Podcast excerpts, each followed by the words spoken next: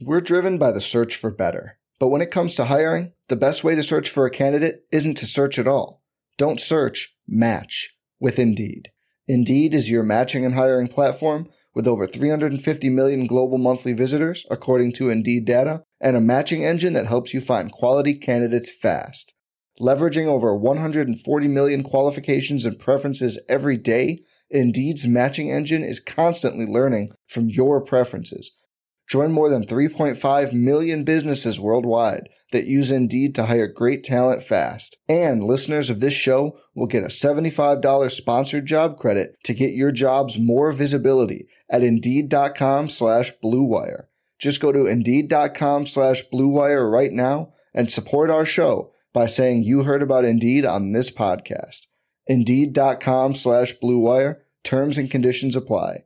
Need to hire? You need Indeed.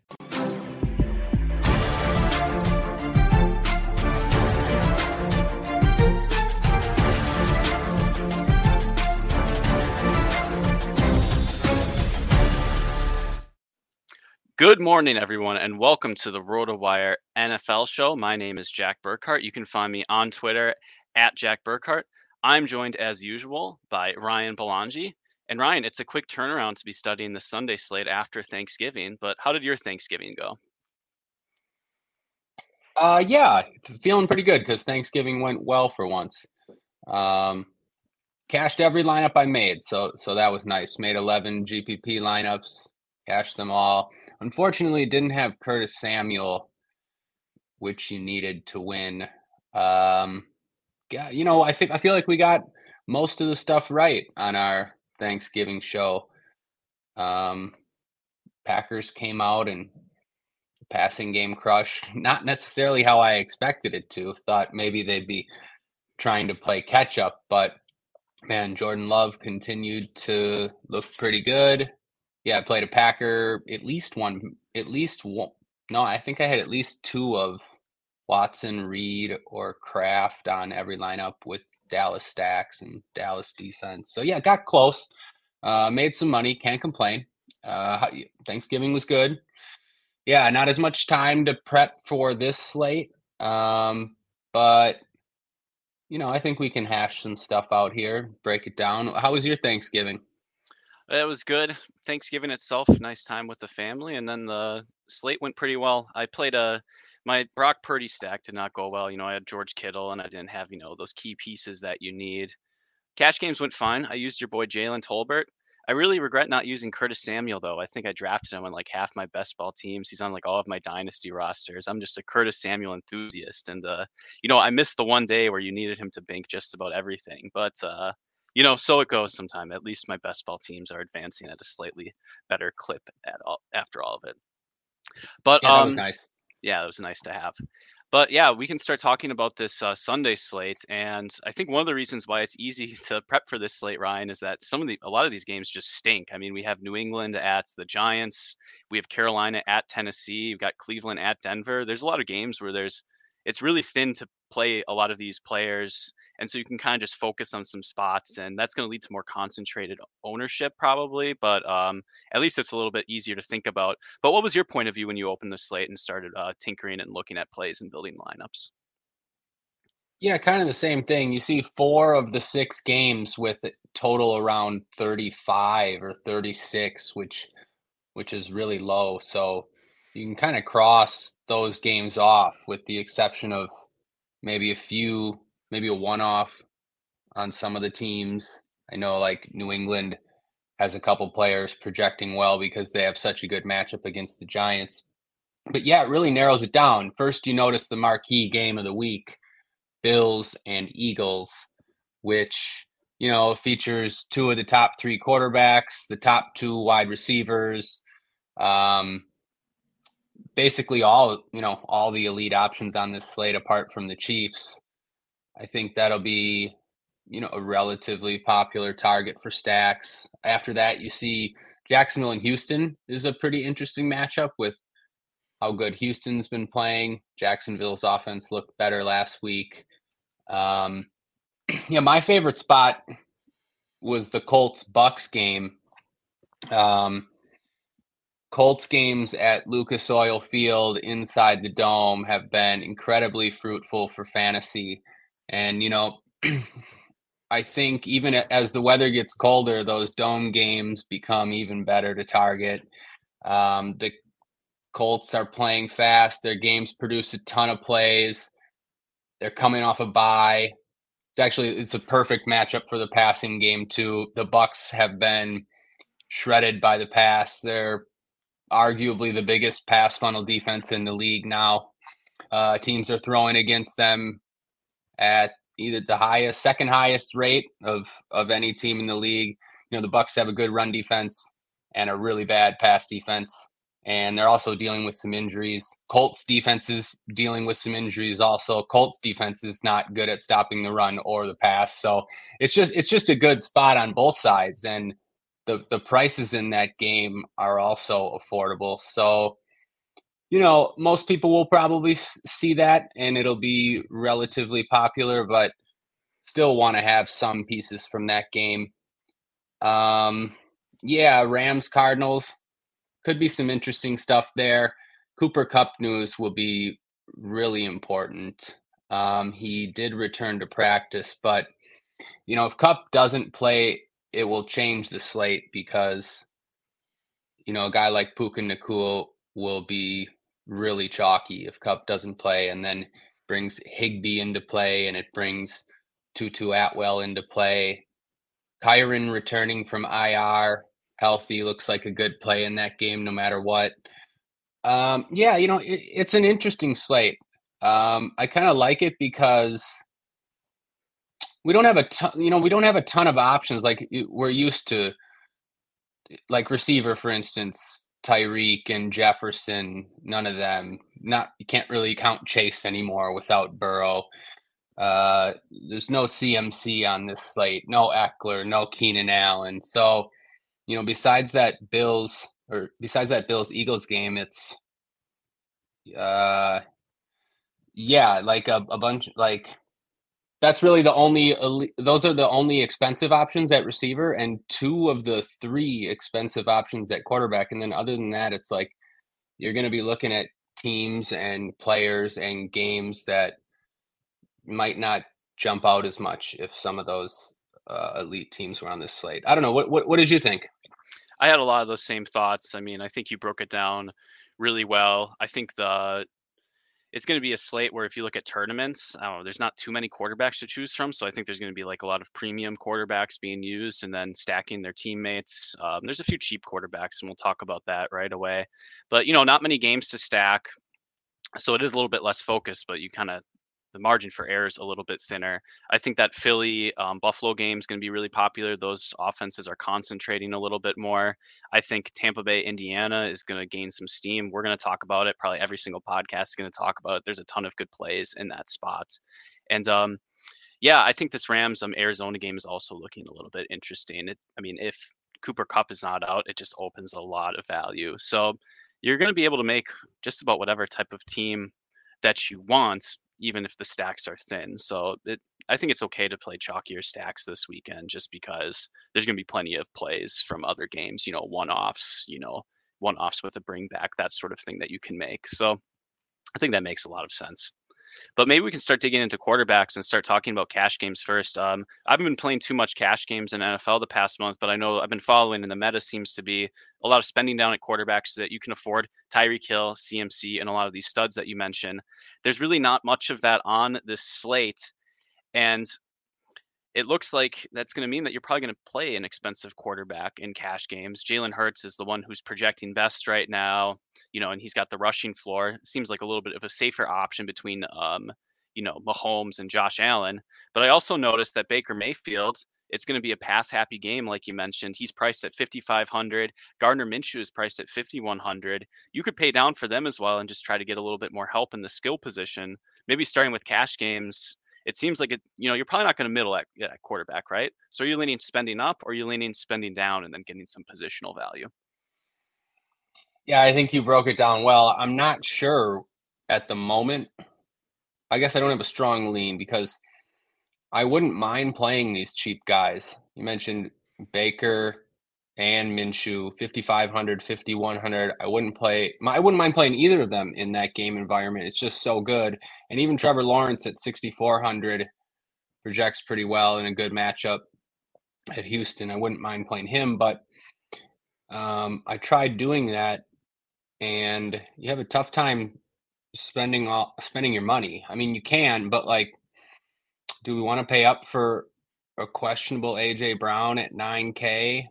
Like, may I don't know. Like, you're not going to play any of these other receivers. You're not going to play Diggs or Chase or Kupp or Adams in cash. Um, and then at running back, you know, there's a lot of there's good running backs in the 6K range, and even one in the upper fives.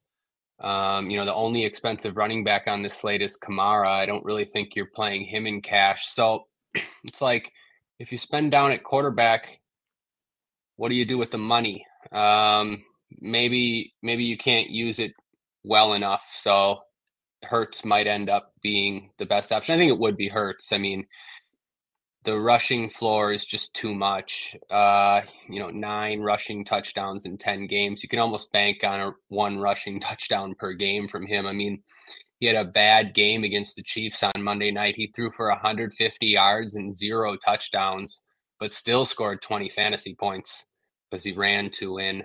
Uh, yeah, the floor is just really safe on Hurts. So, you know, after talking it out, my lean, my lean would be to spend up for Hurts in cash. Um, I don't, you know, I don't, I don't think it's a must, but that's my lean. What do you think? Yeah, I agree. It, I mean, AJ Brown would be nice, but I'd rather have the quarterback luxury than the wide receiver luxury. And I think there are going to be some values popping at wide receiver that we can say. So it's like, okay, especially if Cooper Kupp is out, right? Then it's like, okay, well, I'll spend up for Puka Nacua, who's going to see a ton of targets. Um, it, it, does just feel like um, maybe more of a tournament move to, you know, spend down and use the luxury money at the positions where you can separate a little bit more.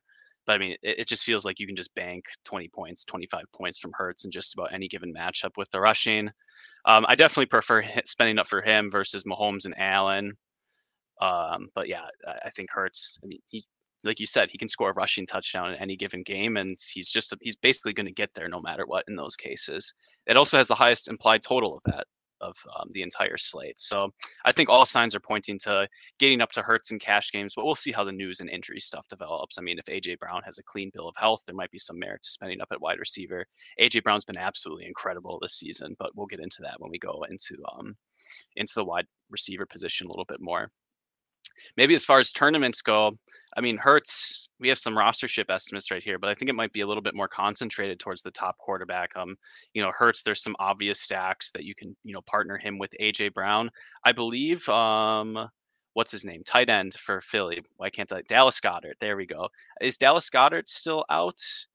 Because in that Dallas case, Goedert is still out. Yeah, so in that case, it's going to be a very concentrated passing attack, which is nice the Chiefs are a bit of a mess, but you can always stack Mahomes with uh, Travis Kelce, and there's plenty of value elsewhere that you can make that stack work. And then Josh Allen, you know, you can play him with Kincaid and um, Stefon Diggs. That makes a lot of sense as well. Do you like any other, maybe perhaps non premium stacks? One name that stuck out to me was Trevor Lawrence, who you mentioned earlier. There's an underpriced Christian Kirk that you can play him with, and um, Evan Engram is projecting quite well at the tight end position that's going to be a game that's played in a dome that has a higher total. I think Lawrence is one of the better options at quarterback in the middle if you want to do a stack there. What sticks out to you, Ryan? Yeah, so just to jump back to Goedert, I guess he hasn't been ruled out yet. He hasn't practiced this week, but you know they didn't put him on IR, so I guess there's a chance. There's a chance, but um, just going to assume he's out for now. And yeah, the nice thing about stacking the Eagles is they're so easy to stack. You just single stack Hurts and you pair them with Brown or Smith. There's just the, yeah, and you you like when you had when you don't have many decisions as to you know who to pair your quarterback with. Like so, it's really easy to just pair Hurts with one of them, and maybe you run it back with Kincaid on the other side. Um, yeah, the Lawrence stuff is pretty interesting. Um, Evan Engram, yeah, Evan zero touches or zero touchdowns this season, and very little work inside the red zone. You know, a lot of people have been talking about it. Um, you know, I'm not too excited to play that, but on the other hand, still think he's going to score a touchdown at some point. And even we've seen him catch longer touchdowns last season too. He can catch 30, 40, 50 yard touchdowns. So, you know, maybe people will be off Engram because he hasn't scored yet. Um, so yeah, you know, I don't mind double stacking Lawrence. I think Ridley is okay too. Ridley's 300 more than Kirk. Either one of them are fine options. Houston, I don't think anybody's going to play CJ Stroud now that he's all the way up to 7,700. I mean, crazy. Who would have ever expected that? People talking about Stroud as an MVP candidate. Just crazy with the amount of slander he took uh, before the season started. Um, but yeah, Tank Dell's been great. Nico Collins, you could play, especially if Noah Brown's out again yeah, he didn't practice Wednesday or Thursday, so I think him being out makes all those Texans pass catchers better plays. Um, again, I like this this Colts Tampa game the best. I know it's going to be relatively popular, but I don't really mind. You can definitely get different on this slate at other spots. I just think I think Baker stacks look really good. I mean, I think Mike Evans is a great play this week. Uh, the Colts, I think, are going to be missing their their top corner. He's listed as questionable right now. I'm blanking on his name. Brent Brett something or second round pick from this year. I sorry, I'm blanking on his name. But anyways, it looks like he's going to be out.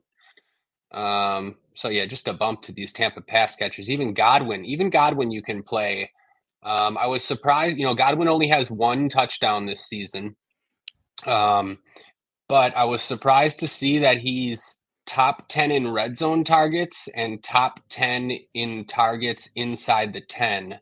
So you'd figure that he's going to catch some touchdowns sooner or later.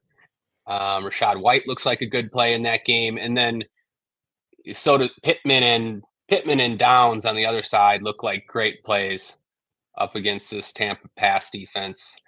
Um, and I also I think it's interesting too because it seems like Jonathan Taylor is going to be the the chalk of the slate at running back.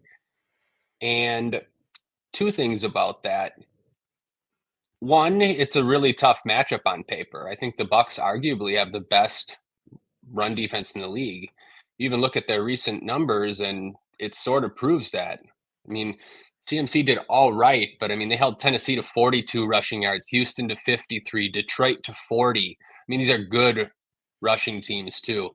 Uh, they, so yeah, I mean, the second part of that is in recent weeks, if you've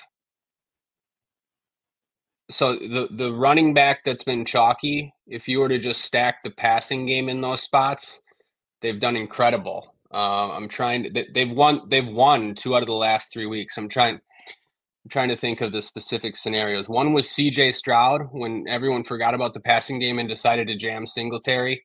Mm. Um, and then the same thing happened the next week.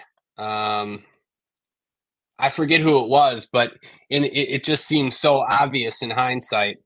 Um, so yeah, I, I guess I kind of like a Gardner Minshew stack and fading the the Jonathan Taylor chalk in tournaments. Um, yeah, I don't know. There's some other spots too we can talk about. I'll I'll let you. I'll let you uh, go ahead. I thought that was a really a really good breakdown. And I think um, that week where Houston stacks took everything down, I think Utica had like a ridiculous triple stack. He might have even played Stroud with Devin Singletary and then two of his wide receivers. That just went absolutely nuclear. Something like that can separate if one of these teams really goes off. So I mean, playing Baker Mayfield and Mike Evans and Rachaad White and Cade Otton, like uh, I don't know. I've, I've seen some good players roll out these mega stacks in large field tournaments. And when there's games with such low totals overall, and those players are relatively cheap, and you can like get AJ Brown and Kelce in that line, you know, you can like finagle some things in your favor. I think there's some merits to, you know, looking at those cheap stacks just so you can get all the really expensive one offs. I think it's a good point about fading Jonathan Taylor chalk. His workload is elite, right? So in cash games, we just kind of click that button and just hope that, you know, over the long run, things working our way. But in a single slate, it could just be a total pass funnel situation. But I mean, then again, Gardner Minshew will dump off a little bit more to running backs, and Jonathan Taylor does have some pass catching chops. I haven't looked at the exact splits with Zach Moss lately, but really good spot for JT as well if you want to play him. Hopefully, you know he's one of these home run yeah. I think he's talented former Badger, so shout out Wisconsin. Yeah, I'll chime in on that about the splits too, and it's part of the reason that Taylor does project so well. One, the receiving, like you said, he's been plenty involved in the receiving game, so that's going to help his projection too. And then he outtouched Zach Moss twenty-four to one uh, in the last game before the bye. So, you know, you projecting him to be the the bell cow back again. Sort of for, forget about Zach Moss. So, you know, he's he's underpriced despite the tough matchup. Um, you know, the Colts should find themselves with plenty of chances to score. You know, so Taylor still has plenty of touchdown equity um, and receiving upside. Uh, so yeah, like still a good play, obviously, but maybe you know, guy I'm considering fading in tournaments because he's gonna. It looks like he's gonna be the highest owned running back. I mean, it, you know, it's only Friday morning, but yeah, uh, I don't mind fading that. Yeah, I mean, there's plenty of busts in his range of outcomes as chalk, and you know, he's not expensive, but he's also not cheap at the same time. Um, just a couple more questions before we get out of quarterback. Um, have you been? What have you been doing with Kansas City the past month in DFS? Right, so you could have Mahomes and then play Kelce. You hope that Taylor Swift is at the game, so Kelce gets like a ten point fantasy boost.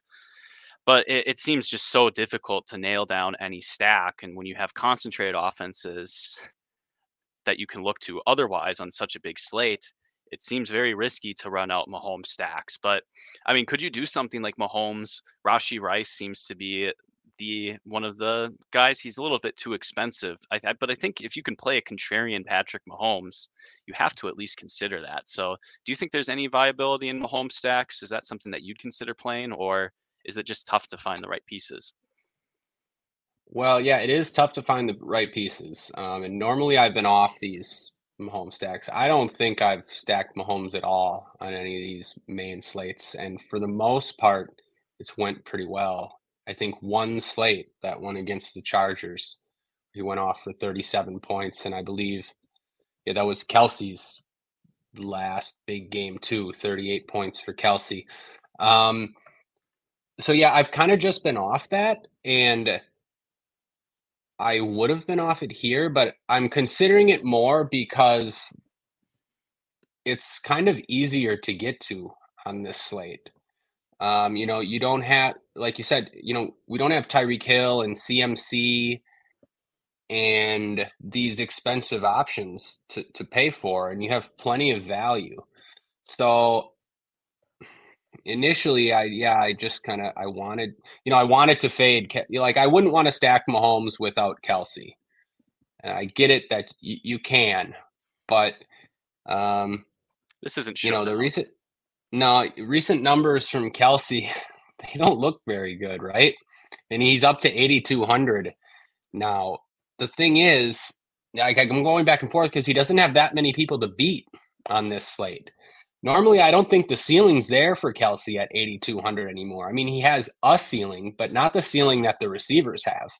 I mean, yeah, one he had that one great game against the Chargers, so it's there, but not as frequently as, as in the past.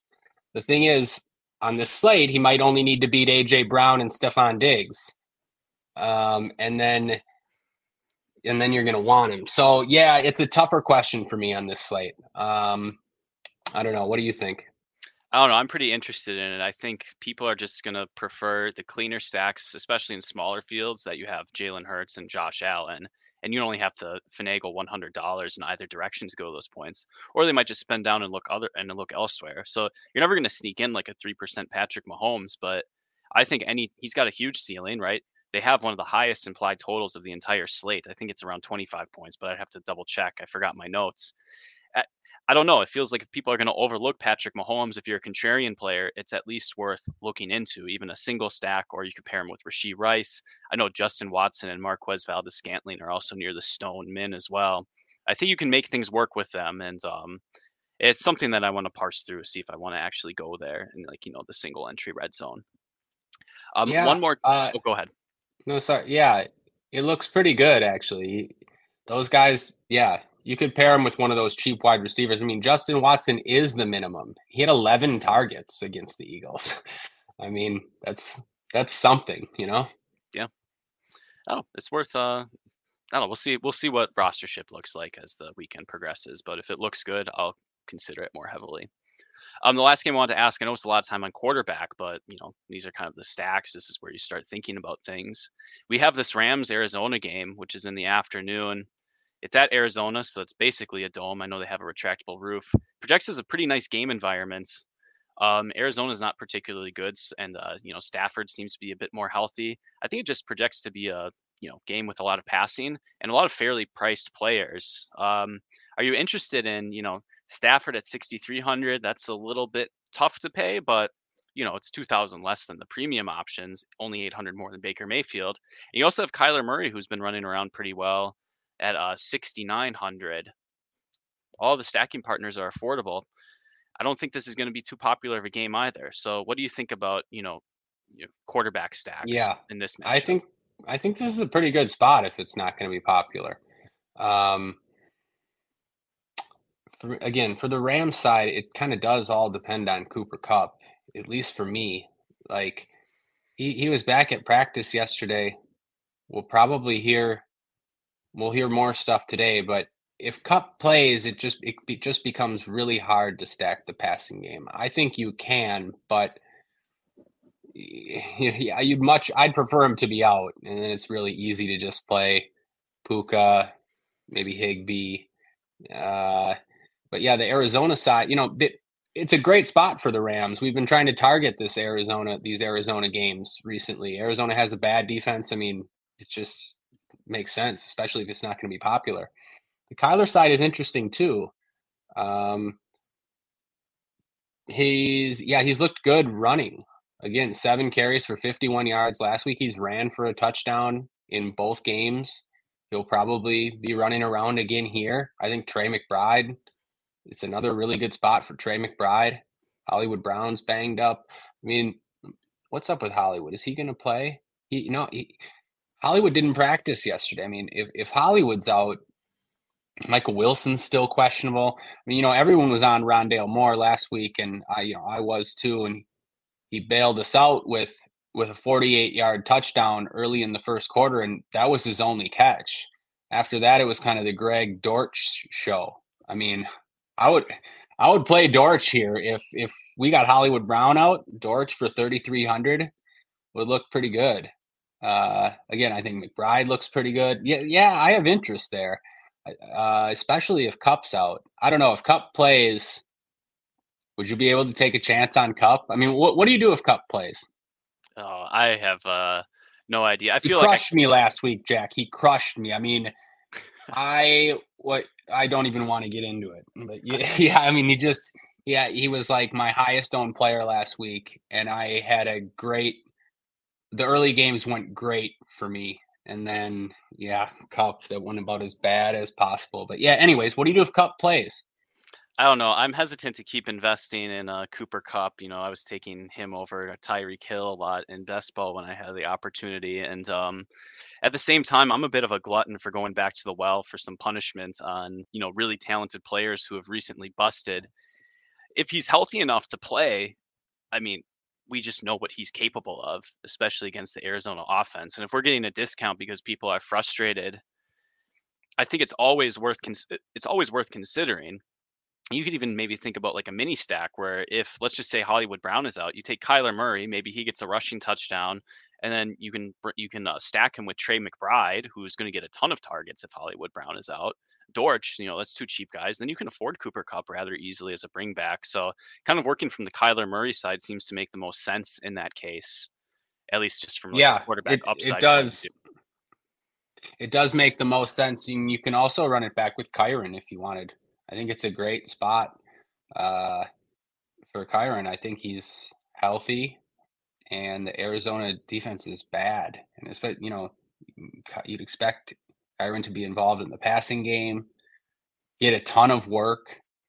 Uh, Yeah, so I have some interest there. I don't know. It doesn't seem like he's going to be overly popular with the guys priced above and below him. Um, you know, me and you loaded up on Kyren in in best ball, and I think he's back for us to to smash again. At least that's yeah. the hope hopefully advance some of these teams. I seem to have about half my teams in third place. You know, Kyron is trying to save me with all these like uh, Tee Higgins squads and all these Mike Williams squads. I always have to give a shout out to the Notre Dame product. Kyren Williams, one of the most talented players I've seen. I know he's not very athletic, but he's just one of these guys who can play. So that's my ball no intake, and um, I think the Rams see that a little bit in him. He gets a huge workload either way. So if you think I'm full of it, if he's going to be on the field for most of the snaps coming off an injury, he's a good play in a great game environment. So you can just look to the spreadsheets for that. We got Uncle we got Uncle Ted in the chat uh, shouting out the Colt stack, Pittman Downs and Minshew. Yeah, I think the Colt stack is a really it's a really great way to play it. But uh, I think we covered all the relevant stacks and quarterbacks. Uh, Ryan, do you have anything more to say about quarterback or? Um, the one game we didn't touch on that could be interesting is Saints Falcons. Um, you really, at least for me, really wish Jameis Winston would be the quarterback. Um, but it appears as though Carr's going to be back. But it's interesting because Michael Thomas is on IR now. So, you know, Olave and Shaheed look pretty good. Um, and on the other side, Bijan had 22 carries last time out. They're coming off a bye. It's a good spot at home. Bijan, I don't think is going to be too chalky. I think Kyle Pitts is interesting in that game. So yeah, like there's some. I wouldn't stack that game up, but there's some interesting pieces. Like we're going to talk about some of these cheap wide receivers that are going to be popular. Um, and I don't know that Shaheed's going to be too popular, and he's right in that mix. And he's a guy I'm looking to as a one-off in in tournaments. I hoping that he'll get a few more targets with Michael Thomas out and he's a guy that doesn't need very many targets as it is. He's one of the best deep threats in the league. So, yeah, I've I've some interest in a few pieces from that game. Yeah, I think Derek Carr is a little bit too expensive. I think he's in the high five thousands if my vision is not failing me. Um, but Desmond Ridder's forty eight hundred. So if you want to be a true sicko, you can play uh, you know, your Ridder Drake London Bijan stacks, and you'll probably be one of the only people doing that in most of the contests that you're in. But yeah, that game's in a dome, and there are some vertical threats. You just need Derek Carr to throw vertical. It would be an amazing game with Jameis, but such is life. All right. Yep. Before we get into a running back, let's have a word with one of our sponsors, Circa Sports. Get ready for the ultimate big game parties at Circa Resort and Casino. Super Sunday is in Las Vegas this year. Watch the big game poolside at Stadium Swim's big game viewing party. Massive screen booming game sound and a view of the pyrotechnic and visual effects throughout the game. Snag the best seat in the sun with daybeds, poolside boxes, cabanas, and more. Or touchdown at the world's largest sportsbook, Circa Sports, for the big game bash. Three stories of football glory featuring a 78 million pixel screen. Book your seat with a variety of reservation options, including bottle service, open bar, stadium style food, and more. Don't miss these legendary viewing experiences on February 11th. The big game parties only at Circa Resort and Casino. Reserve today at circalasvegas.com. All right, Ryan, let's get into the running back position. We buried the lead a little bit early. Jonathan Taylor is projecting to be he's the best projected running back right now and at only 6900 he's going to be really popular in cash games the splits have been going his way but there's some other expensive running backs who are worth considering. I know Travis Etienne's workload has been diminishing a little bit. D'Ernest Johnson's been getting a little bit more work. Um, so not sure Travis Etienne is much of a bell cow as we maybe thought a month ago, but at 7,100 in a great dome matchup, he has to be at least interesting. And you mentioned Bijan Robinson's elite workload. I know it's always fussy with Arthur Smith, but I mean, Bijan's super talented. And at 6,500, that is a very palatable price for a player who can get some receiving touchdowns and gets a lot of receiving work in a PPR site like DraftKings. Um, what sticks out to you in the high end range at running back, Ryan? Yeah, it's interesting. Kamara, starting with Kamara, he's sort of priced alone at 8,400. And then next is Saquon at 73. Uh, Kamara is just so frustrating with Taysom Hill getting so much of the goal line work. And with Kamara, you really need to rely on him catching a bunch of passes. And of course, he could do that, but not really something I'm looking to. Maybe he benefits from, I mean, he probably does benefit a little from Michael Thomas being on IR, especially since Thomas is sort of known as a short yardage guy. Um, so I, I get it with Kamara, especially I don't I don't think he'll end up being too popular. So it does make sense for tournaments. Just probably not something I'm on. Um, I, I like the running. I like a lot of running backs in the 6K range. That's really why. Um, touch on Barkley though. I do think Barkley's interesting as leverage. He sure would have won you everything last week with 30 points against Washington, and it's not the worst spot at home against a, a, a Patriots you know, questionable Patriots team. So I do have some interest in Barkley because I'm not going to be playing Etienne in tournaments. Again, he's fine, but I don't want to play a chalky Etienne, especially when there's I shouldn't say chalky, but he'll he'll you know he'll have some ownership. Um, but the things that you mentioned about his workload are a concern for me. Um, but again, there's just plenty of guys in the 6K range that I like like Kyren, we talked about great spot for him. Bijan, we talked about good spot for him. Derrick Henry is staring me right in the face for 6,400 at home against Carolina. Um, I, I, I might be clicking Derrick Henry this week. I mean, the Titans are pretty decent size favorites at home against Carolina. I mean, it's a great matchup.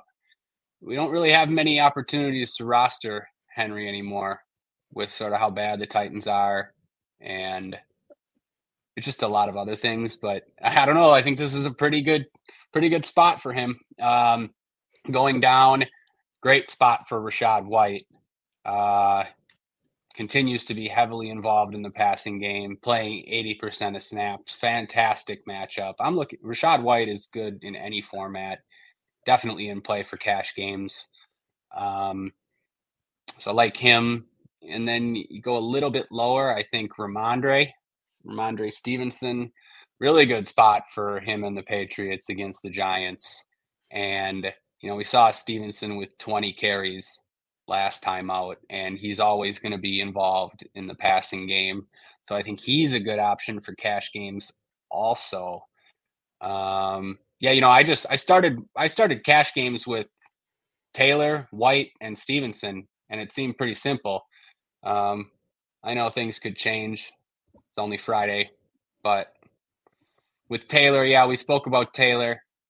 Sort of a tough matchup on paper. He still projects great. It's still a good spot. And when a guy is going to be the chalkiest at the position at running back, I'm just going to play him in cash games. Um, so yeah, I don't know. There's a, a, ton of these 6K guys that I like. What, what, what do you think? Is, does one or two stand out more than the others? I mean, I didn't even mention. Sorry, it's Pacheco. He also projects well, and it's a great spot for the Chiefs. Um, you have you have the running backs in the in the marquee matchup. You have Swift and and Cook who are going to go overlooked. So yeah, I just think there's a ton of options in that range. Yeah, I saw that Swift and Cook aren't projecting as well as values, but again, there's not too much to like, you know, the opportunity cost isn't Justin Jefferson that week. So in tournaments, if you look towards, you know, Cook, DeAndre Swift, Isaiah Pacheco, I, I think those are great options. You stole the words out of my mouth. Pacheco projects really well at 6,200. And if that's going to be a good game script for Kansas City, you don't believe in the passing attack. It's tough just to not believe in Kansas City whatsoever um, that sort of funnels you onto an Isaiah Pacheco play. So that sounds really appealing. Um, for me, Alvin Kamara, that's it, it's it's a bit gross. You're getting onto so bad it's good. I know, I know he gets a ton of passing work, which is valuable, but you mentioned it with Taysom Hill. That's just super frustrating. I thought Saquon Barkley was a little bit lucky, but he does get most of the work for that Giants team, and he is Saquon Barkley. Um, and I think I just want to echo your point about Rachaad White. Um, I, he's one of these like I don't know. I don't like the word good chalk, bad chalk. Like these guys, you know, they don't know that they're chalk. but um, you always got to remember that these guys don't know that they're chalk.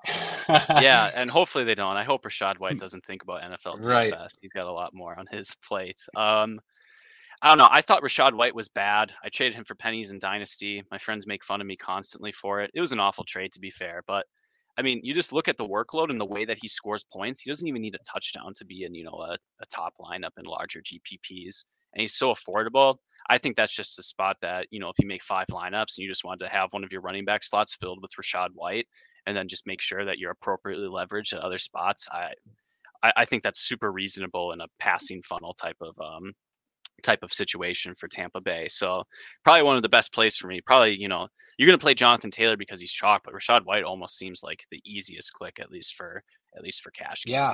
I can't I, I, I totally agree. I think sort of everyone got on this narrative that Rachaad White is bad, and you know, from everything I've seen this year, he doesn't seem bad. He he you know he he passes the eye test when you watch him, and uh, he was you know they took him in the third round uh, last year, so I mean it's not like he was a finished product by any means. Um, and clearly he had some potential then. So yeah, I'm I'm in on Rachaad White too. Seems like a great play. The matchup is amazing. Yeah. I'm a little bit more down on Derrick Henry than you. It, he just seems to be splitting snaps with Tyjae Spears. At the same time, Derrick Henry is not 8,000 on DraftKings anymore. He's 6,400. And, you know, I'm, I can't like in good faith talk about Isaiah Pacheco and then say, oh, you can't play Derrick Henry. I mean, they're both mostly going to get points on the ground, and it's just an elite spot against Carolina. And Tennessee are going to want to use him if they're in the lead. So that's a really good shout on uh, Derrick Henry. One name as I'm scrolling, two names as I'm scrolling through that I highlighted that I just wanted to mention at running back. It's a bad spot for Javonte Williams, but I think the workload's been trending his way at 5,700 um, as a large field one off. I, I like Javonte Williams. I think he's a talented player. He catches balls, and if he gets most of the work, that's pretty appealing to me. I know that again. I know the Cleveland defense is good, but I don't know. if The price is right. I think it's worth a squeeze. And I think the guy I like more though, James Conner at 5,900. I think he's returning from injury, and he's a guy that Arizona just feeds the ball.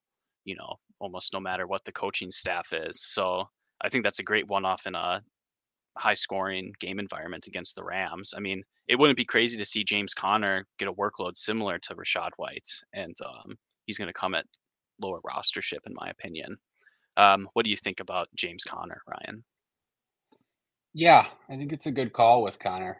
Um, just from a leverage point of view, I think from a football point of view, I'd be pretty I'd be pretty interested in playing him if Hollywood Brown was out. Now you you don't need that, but um, you'd like Conner to have some receiving upside. You know, historically he has, but we haven't seen it as much lately. But historically he has with Kyler. So I think people are probably too too down on James Conner, and that yeah he's he's probably a pretty decent option. Um, just the last thing with Henry, I know everybody sees that he's been splitting with Tyjae Spears, um, but the game environments have really went against the Titans in the last two games. They got crushed by Jacksonville last week, and they were down big early. Same with that game against Tampa. Like they've just been playing from behind and really struggling on offense. This spot could be the opposite. I mean, you get Tennessee with a lead, and you're going to see 20 carries from Derrick Henry. And like you said, he's not 8K anymore. Um, this is a chance for him. Yeah, and then one last name, Devin Singletary at 6K in a dome game against Jacksonville. Devin Singletary is one of these like really unathletic players, almost a bit like unathletic in the same way that Kyren Williams is unathletic. But coaching staffs, wherever he's been, have trusted him. He's been pretty efficient when he gets the ball, and I think he's been pretty good at least definitely from a fantasy point of view. I'm not sure if Dameon Pierce is back. I think we'll have to I'll have to double check the injury report on that. I don't know. Devin Singletary just seems like a solid option at 6K in a really high scoring game environment as well. Probably just going to get overlooked yeah. because of the near priced options. Yeah, um, I agree, but it, you know uh, it looks like Pierce is Pierce back, is back. mean, yeah, he doesn't even he's been practicing fully. He doesn't even oh, okay. have a Q tag. Disregard um, that then. Yeah, so I think probably can't do that if they're expected to split the workload. Um, but yeah, I mean Singletary. Can't ignore what Singletary's done. Back to back hundred yard games, ton of work. But you'd have to imagine that Pierce cuts into that um, pretty significantly. Like, I, yeah, like I don't know. Maybe Singletary is the starter now, but yeah, six K. I don't. Yeah, I don't see myself getting there. Oh, or Singletary, growth, yeah. unathletic. Singletary and Kyren Williams. I, you know, I think tough to call any any NFL running back unathletic, but I I hear you. I know what you're saying. He doesn't have uh, attributes that jump off the page like some of these other guys, but uh, still a good running back. Well, you know, more athletic than me, sitting on a chair in my uh, dad's office. You know, after right having a couple glasses of wine and eating food all Thanksgiving, but relative to others in the position, you know, the explosiveness.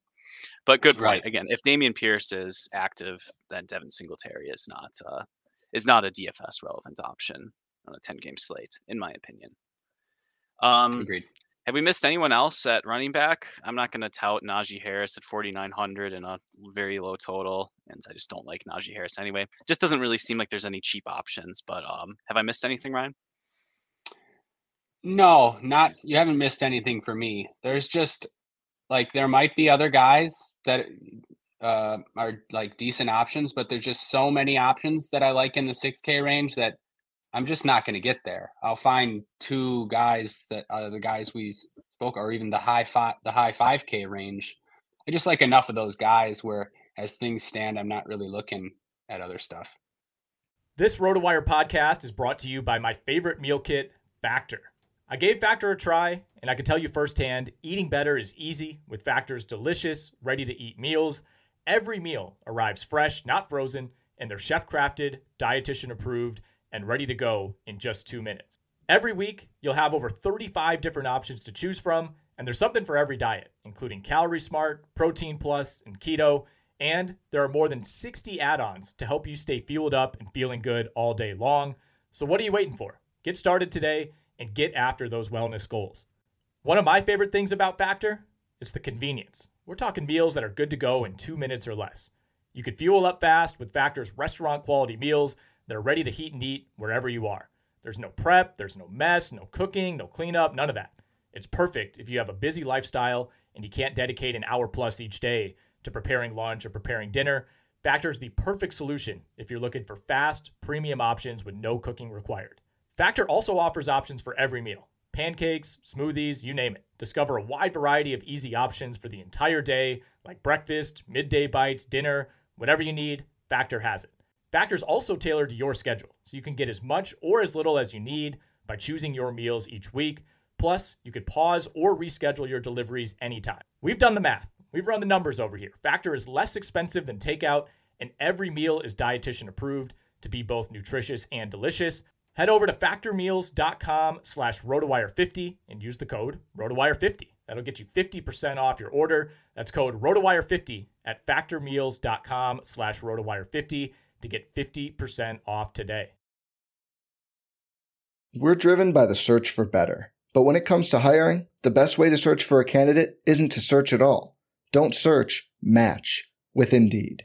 Indeed is your matching and hiring platform – with over 350 million global monthly visitors, according to Indeed data, and a matching engine that helps you find quality candidates fast. Leveraging over 140 million qualifications and preferences every day, Indeed's matching engine is constantly learning from your preferences. Join more than 3.5 million businesses worldwide that use Indeed to hire great talent fast. And listeners of this show will get a $75 sponsored job credit to get your jobs more visibility at Indeed.com slash BlueWire. Just go to Indeed.com slash BlueWire right now and support our show by saying you heard about Indeed on this podcast. Indeed.com slash BlueWire. Terms and conditions apply. Need to hire? You need Indeed. Getting engaged is a moment worth cherishing. A one-of-a-kind ring that you design at Blue Nile can help your love sparkle. Just choose your diamond and setting. When you found the one, you'll get it delivered right to your door. Finding the right engagement ring can be nerve wracking. At Blue Nile, you'll have the expert guidance needed and a diamond guarantee that ensures you're getting the highest quality at the best price. Cherish all of life's moments and save up to 30% at Bluenile.com. That's Bluenile.com. Yeah. Well, in that case, we can move on to wide receiver. We've already talked about some of the wide receivers when we were discussing stacks, but we have Cooper Kupp. He's questionable. We have to follow the injury news. But if he's active, seems like and he's healthy enough to play, Stafford will target him. And at 8,000, I mean, it's a pretty good price. He's projecting pretty well to go along with that. got Steph Diggs at 8,800, AJ Brown at 9,000. Those aren't guys that we probably look at in cash games necessarily, but they're going to be very popular in tournaments very much because their quarterbacks are going to be popular in tournaments. And then, um, you know, as far as the other premium options, Puka Nacua is not necessarily premium option, but he is if Cooper Kupp is out. And then you have Ja'Marr Chase and Davante Adams who have some serious quarterback issues. Ryan, where do you see yourself going with the wide receiver position? I mean, it could be that you know if Cooper Kupp is well, if Cooper Kupp is out, then Puka Nacua is going to be probably one of the most popular players in cash games. But if Kupp is active, maybe the highest price guy that you consider in cash would be Michael Pittman in a really good throw heavy game environment. I don't know. How do the expensive um, wide receivers look to you in terms of cash games? Yeah, I think you broke it down well. Um, Puka would be chalk in cash games if Kupp is out. Uh, if Kupp plays, then yeah, I think probably the the most expensive guy you're looking at is Michael Pittman. I mean, I guess throw t- you got to I guess throw Tank Dell in there too. I mean, they have they have mm. the same projection, and Dell's been smashing, and Dell looks like a a good play again too if if Noah Brown's going to be out. So I think we put him in there too. But yeah, receiver is wide open starting at the top. Have interest in AJ Brown in tournaments for sure. Um, seems like he's healthy, but you know they've been limiting him with a thigh injury. I guess we can see what happens with that.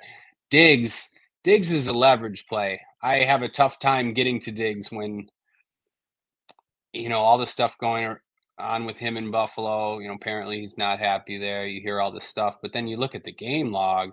I don't want to be too much of a game log watcher, but six points in in back to back games and the targets too eight targets five targets seven targets i mean again small sample don't want to like look too much into that but he's a guy that we were seeing you want 12 targets we, we saw that a bunch 12 12 12 13 16 i mean I think he's still that guy, but I mean, Allen's been throwing to Kincaid more, and uh, I don't know, like 8800's a lot for Diggs in a in a matchup that is at least. I don't want to call it tough because it's actually a pretty good spot. You'd think for the for the Buffalo passing game. You know, Philly has a pretty good run defense, and teams throw on Philly more. Actually, yeah, teams throw Philly is the only team that teams throw on more than Tampa. Um, I think a lot of that has been that they're winning all the time and teams are playing from behind in the second half. Um, but it's not everything. But yeah, I, I, have a tough time getting to Diggs there. And Chase at 8,300, that's like another one of those ultimate leverage plays. I see Ted in the chat talking up the Bengals offense. I don't know if I can get there with with Browning, it seems tough tough to pay off that eighty three hundred dollar tag for Chase, but he's definitely talented enough to do it. Um, so you know, I kind of decided just now that I'd be fine taking a chance on Kupp actually if he plays for eight K. I do sort of subscribe to to the belief that if a guy plays, he's good enough. If if a guy is active, he's good enough for me to play in DFS. That's worked out for me most of the time. Of course, there are times when he plays and he's limited and he's barely out there. That happens too, but that's the that's the risk that you take, and it, it should come with an ownership discount. I can't see too many people playing Kupp, but I can't. I, I don't know. What do you think people will play Kupp if he plays? I mean, again, it's one of those things that the lack of elite options maybe drives a few more people there, but I think people would be worried. Yeah, well, it depends on the contest, right, Ryan? So like you play the single entry double spy or something, and that's going to be people who use projections, you know, quote unquote, trust the process. I think they're more willing to take risks on Cooper Kupp. So he'll, you know, you're probably not going to be sneaking too much by. It'll probably mute his rostership a little bit. But if you're playing in, you know, lower entry contests, larger fields, I think that's where maybe Kupp's, you know, if you're looking just for purely from rostership point of view, that's where Kupp starts to shine for me. Um, then again, I mean, people are just gonna be frustrated with the guy. I mean, he absolutely screwed some people over last week.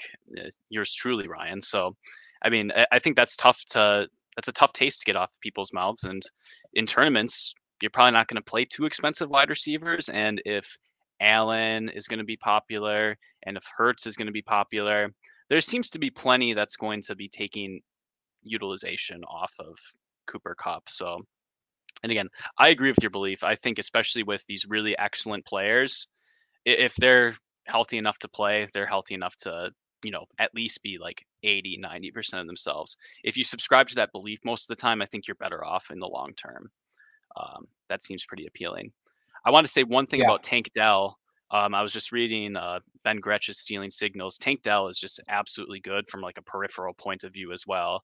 He's uh, he gets a really good target share. He has a good targets per route run rate, and uh, Gretch does this thing where he breaks down targets per route run, but weights downfield targets because those are more valuable for fantasy. I think Tank Dell is second in his uh, you know, proprietary weighted metric. Just an outrageous wow. workload for a really, really good, promising young player. So I think he does deserve a shout out um, in comparison yeah. with Michael Pittman. Yeah. I think the hype is That's, real. Yeah, definitely. The hype is definitely real because he's, you know, he's a guy with a ton of explosiveness too. So yeah, the numbers really back it up. Um, the other guy, Mike Evans, have a lot of interest in Mike Evans at 7,400. Um, again, we, we keep talking about this spot, but it's the game environment is elite. And sorry, Juju Brents was the cornerback uh, that I was talking about before. Um, the Colts' best cornerback, second round pick. Looks like he's going to be out. Um, again, it's only Friday. Maybe I'll check on that again, obviously, closer to Sunday. But great spot for Tampa Bay. Great spot for Mike Evans. He's a guy that, you know, always has a ceiling on him. Still one of the better deep threats in the league. And we've seen it this year with Baker. He's getting plenty of targets. So, yeah, really like Mike Evans. Um, like Devonta Smith, if you're stacking him with Hurts. Um, yeah, I think I don't know. Yeah. Should I keep going lower? Um, um, we can talk about the spend down options. Um, I just want to echo your enthusiasm for Mike Evans. I think he is Baker's preferred target. Baker will chuck it downfield. He has that willingness. I mean, Mike Evans is a Hall of Fame player. One of my favorite players too. In my first ever dynasty auction, me and my co-owner, we went all in on a second year Mike Evans after he blew up in his rookie year.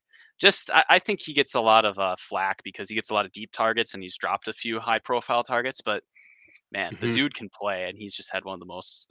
Just look at his just look at his stats. Agreed. Go to Football Reference Agreed. and look at what he's done. Just an unreal player, and has a huge ceiling and a great dome matchup. I think.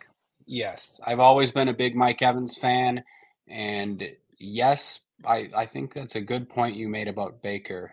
That's sort of the justification that I use too. Baker's a guy who's who he always wants to look for the the the home run ball. I mean, you know, he that's the type of player he is. He's always going to be looking for Evans. Um, so yeah, yeah, it's good good spot for Evans. I, I Baker is a good quarterback for him to have. Yeah.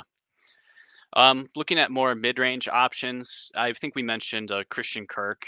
I think target variance just didn't go his way. He does seem to be the number one in Jacksonville, so he's definitely doing very well on a like points per dollar basis. So I expect him to be a popular option in cash games. Again, these dome matchups are just very good for for um, fantasy in general, especially DFS. And then um, I think if you go down lower, things start to get interesting below the 5K range. I think there's a ton of cheap volume here, Ryan. Josh Downs has looked pretty good for um, the Colts, so I think he's a good play at 4,800, especially in PPR formats. You mentioned Rashid Rashid Shaheed, who has just had an excellent year. I think he's a talented player. Tutu Atwell is going to be a fantastic play if Cooper Kupp is out. That's a huge boost to his routes. Um, who else is sticking out to you here in the low price wide receiver range, Ryan? I think there's a lot to choose from. Yeah, you mentioned most of the guys.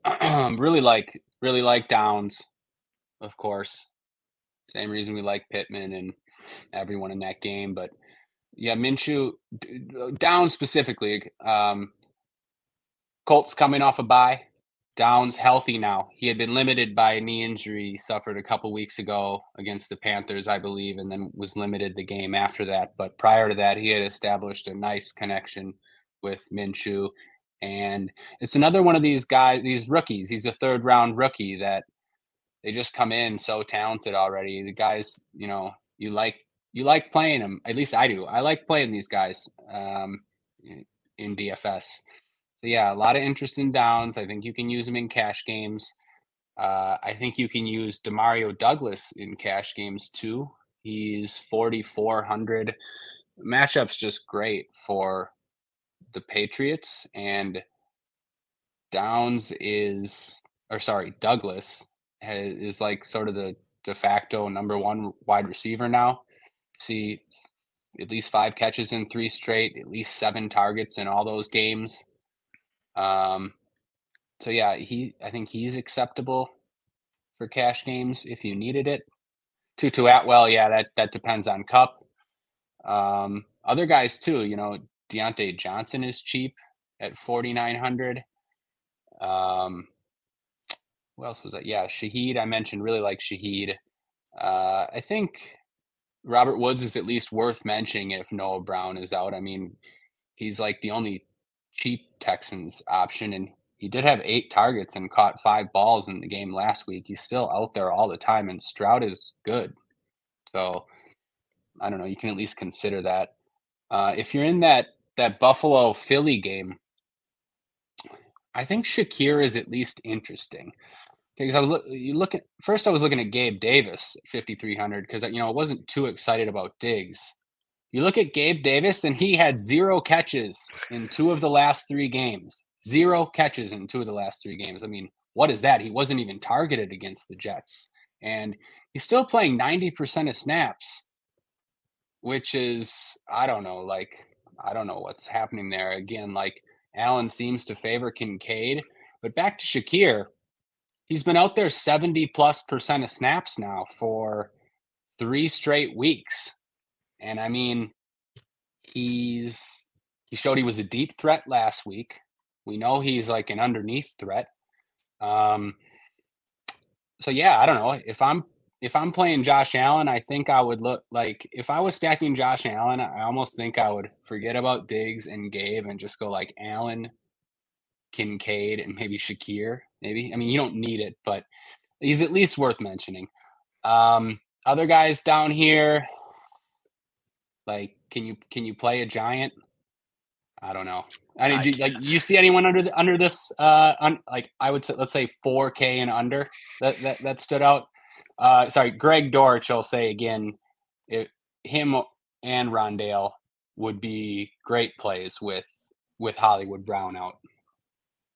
Yeah. If Hollywood Brown is out, pay attention to that Hollywood Brown news there's nothing quite like looking at like the $4500 and under because all of these guys have spent significant time on my dynasty rosters you know they've kind of come out of nowhere but there's some interesting talent profiles to the players that you mentioned so I know, um, you know, JJ Zachariason in the late round podcast, he's been banging a Khalil Shakir drum just in terms of like a low price value to acquire in like season long and dynasty formats. So it just means that there's a bit of a talent profile there. He's been growing into the system. So if he's on the field for 70% of snaps in a great game environment, seems to be very sensible as a as a GPP target, especially promising if he's been targeted downfield. Um, Gabe Davis, I've seen stuff about his peripherals going down. I wish I cashed out when I had the chance. Speaking of dynasty, but I just think he's, you know, he she showed some good things with the talent profile, but he's just not getting it done at a sufficient level for this offense. And um, it's just been tough to throw downfield in the NFL lately, which is mostly his game. Just seems like a bit of a one-dimensional player, whereas Shakir might offer you a bit more. Um, but yeah, I think you I think you got the cheap wide receivers quite well.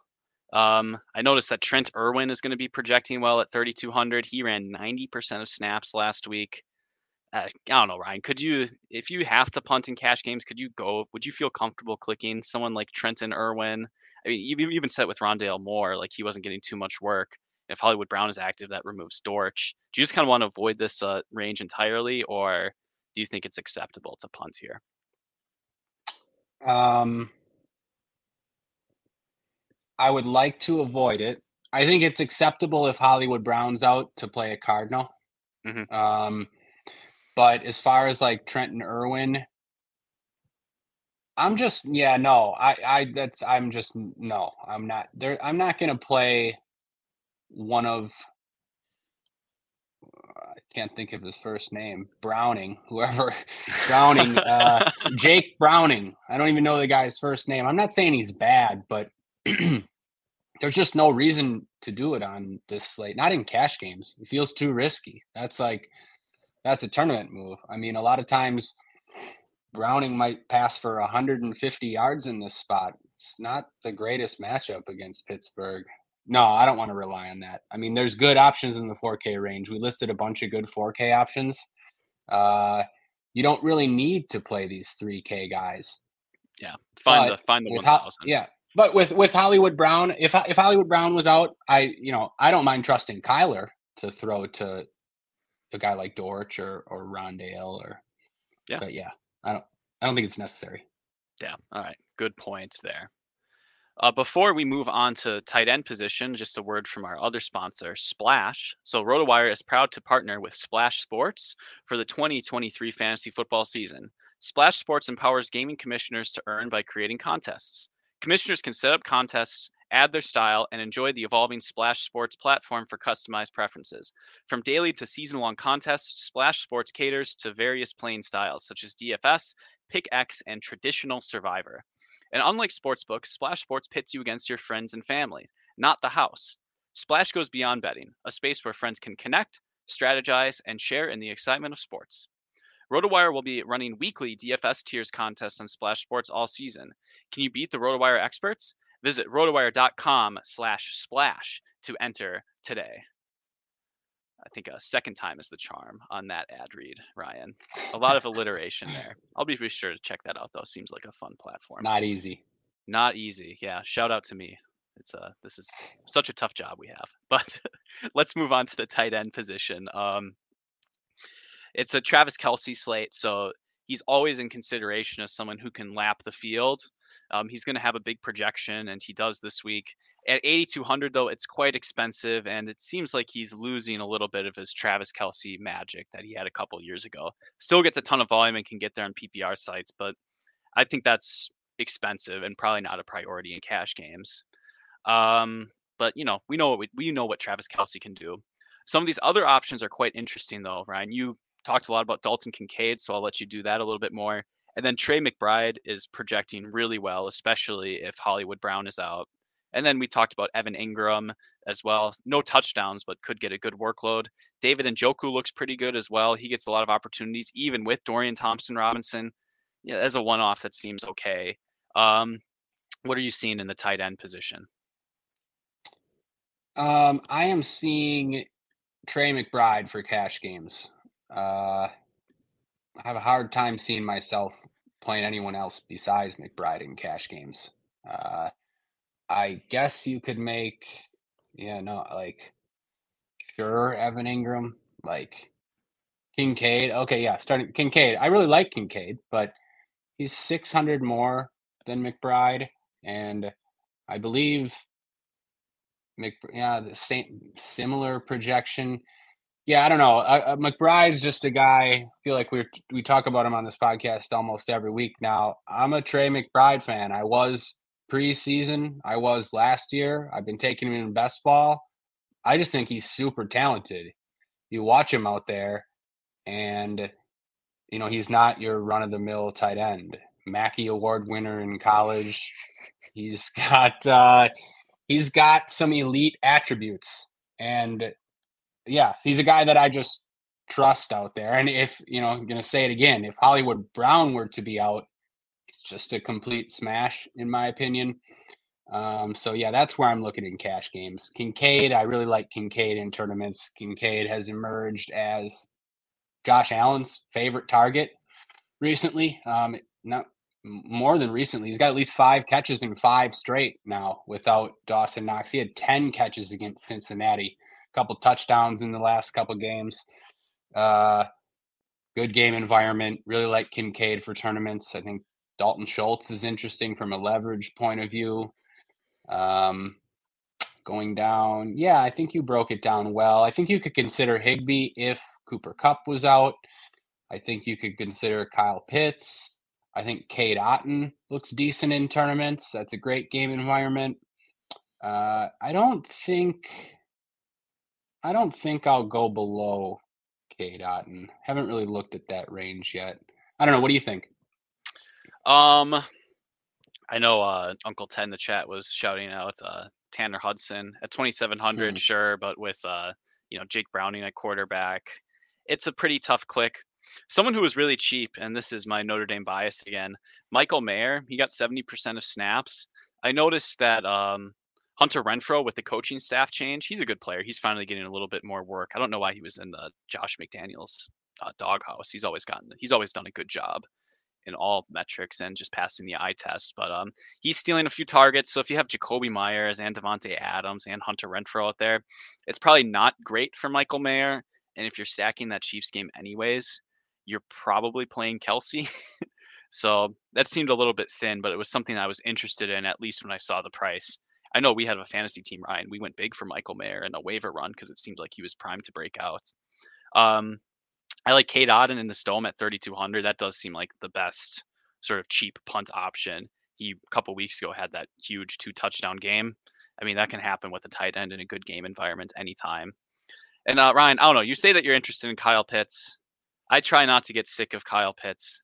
I just can't do it anymore, even at 4,000.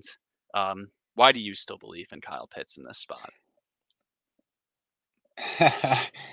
um, yeah, it's it's a fair question. It's tough to believe in Pitts, but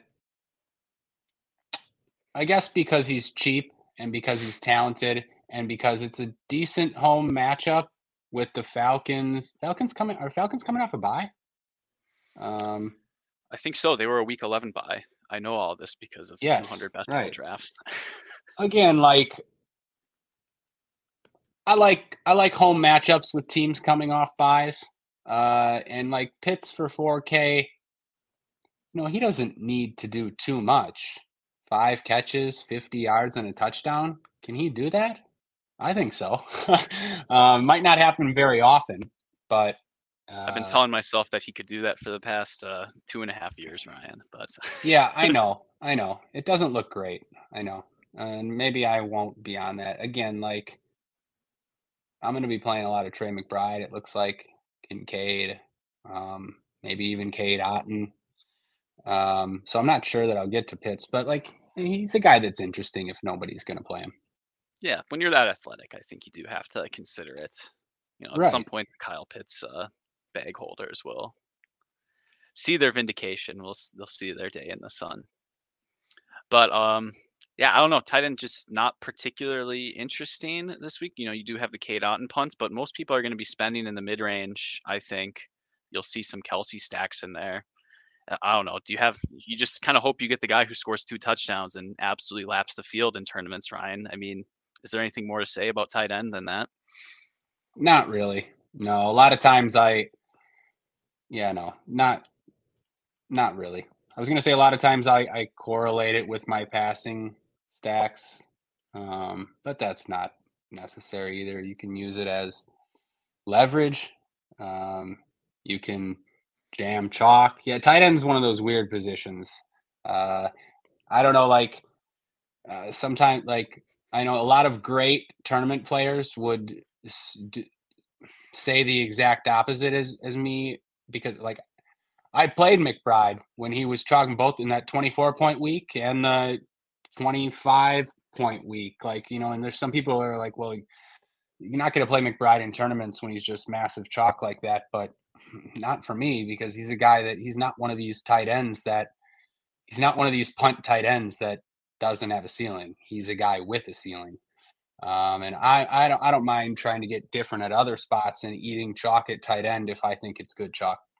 Yeah, I think there's plenty of spots to get different. When you have a tight end who has a workload like Trey McBride, I know his targets took a dip the last two match, the last two matches. I'm ready for the soccer show in an hour. The last two games, but the two previous before, he saw over 10 targets. And if Hollywood Brown is out, how many times have we said that on this show?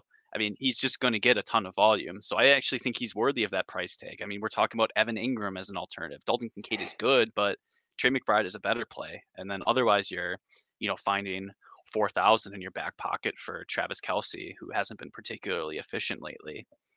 I don't know. I think, um, yeah, I think the high ownership is deserved on someone like Trey McBride. And I don't want to get cute at the tight end spot when he has such an easily accessible ceiling. Yeah, me too. last week was last week was a bit frustrating. I mean, he had five catches for 43 in the first half. But then yeah, Kyler just was all Dortch in the second half. I, I don't really know what happened. Um, they were chasing that game against Houston. Yeah, I don't know. Uh, still in on McBride. All right. Well, you heard it. Trey McBride. Don't get too cute at the rest of the tight end position, but you know you can mix up with your stacks. Let's uh, land this plane, Ryan, and talk about defense, special teams. One thing I noticed about this slate was that there's not like a real punt defense. The Texans are the cheapest one at 2600. So, you know, getting up to a defense in cash games that's 3000, you can really just think about that as that's 400 more than the minimum versus oh, I'm spending 3000 on a defense. I think something like that is important to consider. Again, and there's cheap options that you can play at other positions. So, that doesn't feel so bad. And if you start looking at these defenses, the New England Patriots are screaming off the page against uh, Tommy DeVito and the Giants. Um, just seems like a great thing to target there. And the Chiefs as well, 3,100. If they get the lead, you're going to have Aidan O'Connell being forced to throw. I always think the, G- the Chiefs are a pretty good defense to target in scoring systems that favor turnovers and don't really punish you for uh, giving up points. I mean, Chiefs are just going to be in so many situations where they can get turnovers when they're in a positive game script. Those two seem like the best options to me, Ryan. Um, do you think people? Do you think it's going to be like a fifty percent New England Patriots defense and cash type of week, or do you think it's going to be a bit more spread out? Uh, no, I do think that's what it's going to be, like a fifty percent Patriots defense and cash type of week. So yeah, that's what I plan on doing. Uh, you're right. The first thing that stands out is 2600 as the cheapest defense. Can't ever remember seeing that. Usually there's 2100, 2200 dollar defenses. So yeah, getting up to the 3K range isn't, um, you know, like you said, it's only four or five hundred bucks more than the minimum defense. Uh, so yeah, I'm just gonna play the the Patriots. Uh, they're gonna be massive chalk and it's a great spot against DeVito for cash games. I mean, for cash games, I'm just going to play the Patriots. You can play them in tournaments if you want to, but like you said, there's other. The, the Chiefs look good. I mean, I think just from a leverage point of view, the Broncos for the same price as those two teams. The Broncos at home against uh, DTR. That seems okay for 3,200.